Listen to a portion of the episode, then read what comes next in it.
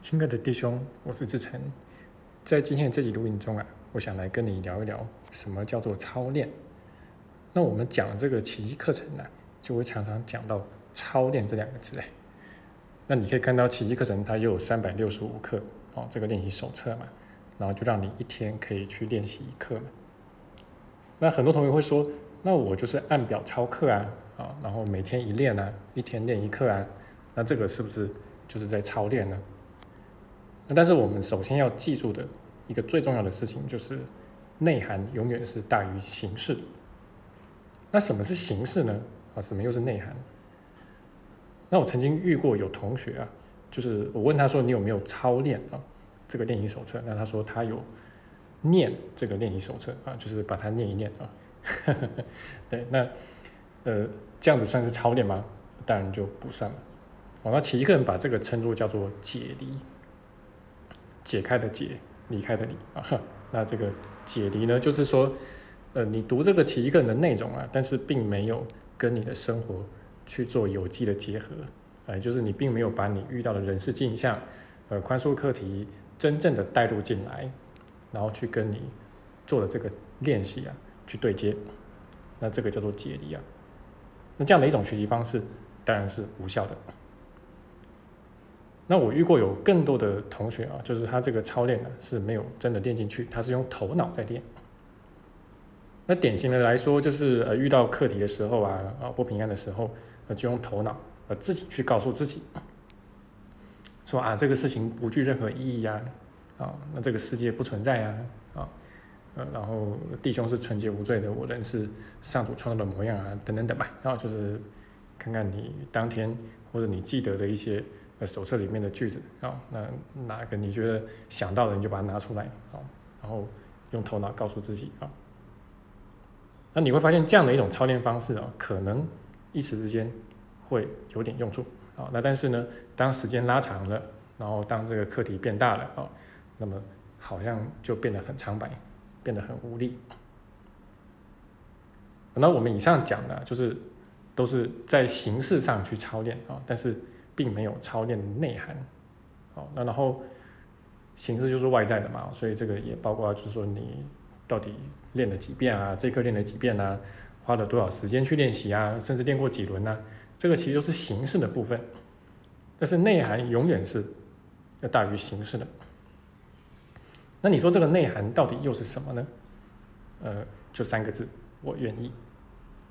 好，那这个我愿意呢，其实。就是课程最常讲的那个东西，叫做愿心啊，willingness，愿心。哦，那你真的是愿意去宽恕了啊，愿意去练习宽恕了，那么你的宽恕才会真的有力量，那也才会真的能够宽恕进去啊。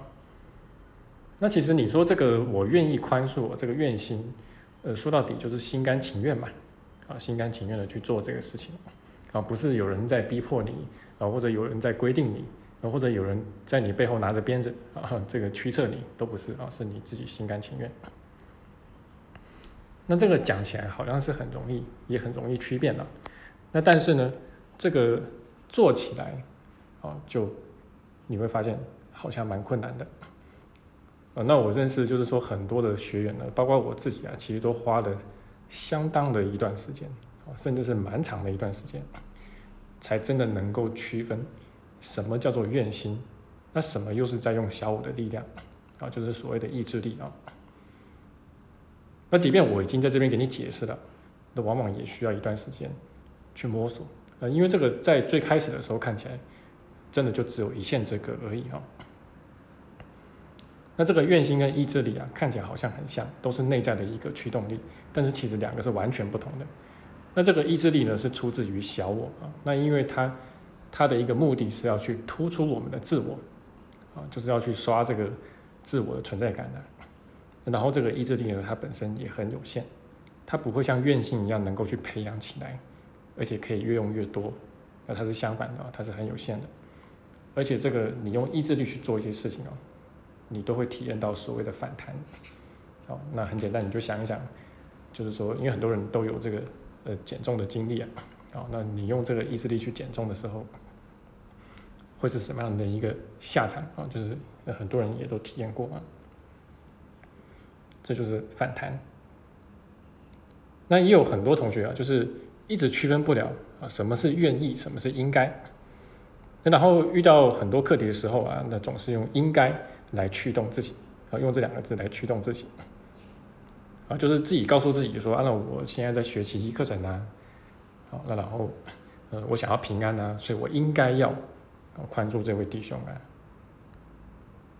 OK，那但是只要是用应该来驱动的宽恕，就一定都是假宽恕。那道理也不难明白哦，因为。你一旦不宽恕的时候，你总会有不宽恕的时候嘛，啊，因为我们就还不完美嘛，所以才在这边学习啊。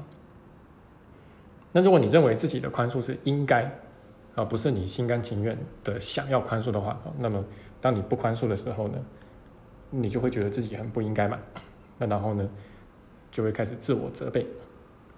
但这个显然不是奇迹课程要我们去的方向。啊，那如果说你对宽恕的理解是愿意呢？好是出自愿心呢，那么你不宽恕的时候啊，哎，你就会停下来仔细想一想啊，啊，然后停下来扪心自问啊，那如果我不想要宽恕，那会是什么样的结果啊？那什么才是我真正愿意的啊？什么才是我真正想要的？那你可能自己沉淀沉淀，好，那你发现你还是真心想要上主的平安了，那这个时候。那你就会回心转意了，那么你的愿心就会真的出来。OK，那所以这个操练的内涵呢，其实就是愿心来啊，就是你要下愿心的这个动作进去，这个才叫做操练。而且每一课都应该是这个样子，即便是第一课，哦，第一课并不只是说，呃，你找一些东西，然后对着他们说啊，这个不具任何意义，这是指在头脑里面啊。这个还不算是真的操练，可是你要真的下愿心去承认说这些东西确实就是不具任何意义，而不是去把它们当做不具意义，而是去认清它们本来就没有意义。那这样的话，这个你才有操练到啊。那或者像这个一百二十五课啊，就是呃，我要静下心来聆听真理啊。那这个所谓聆听呢，并不只是说啊，你听到了一些。这个上面传来的讯息，然后告诉你一些什么什么话啊，然后你把它记在这个小本本里面啊，绝对不是这个样子啊。奇迹所讲的这个聆听啊，其实都有接受啊、接纳的这个意思在里面啊，所以你不只是接收到他的讯息啊，就是你还要下愿心去接受啊，就是这个圣灵的话语啊，那然后一样就是在生活中去活出啊，就真的去宽恕那些。让你觉得不平安的人事物，那这个才叫做聆听。好，那所以其实每一刻啊，就是都需要你下愿心。好，那然后每一刻其余都是这个宽恕的操练。那所以这个不奇怪的是，为什么奇迹课程从头到尾都在谈这个愿心啊？那至于你在操练的时候啊，就是呃，比如说这个练习手册规定你要今天要练二十二十遍啊，那你只练了五遍。好，然后另外的十五遍你都忘了啊？那其实这个都是形式的啊，就你操练几遍啊，就是这个都是形式，这个反而并不是那么的重要啊。那事实上，你每天只要有那么一次的这个操练，真的有感觉有深入进去，然后你很明显的整个人有平安下来的话啊，那么你的这个练习就绝对没有白费。那而且就是这些。每天的一小步啊，就是会逐渐积累起来，啊，成为很大的进步。好，那这个就是我今天的分享。好，那我们呃九月这个莫干山的工作坊啊，就是谈这个未来跟不确定性。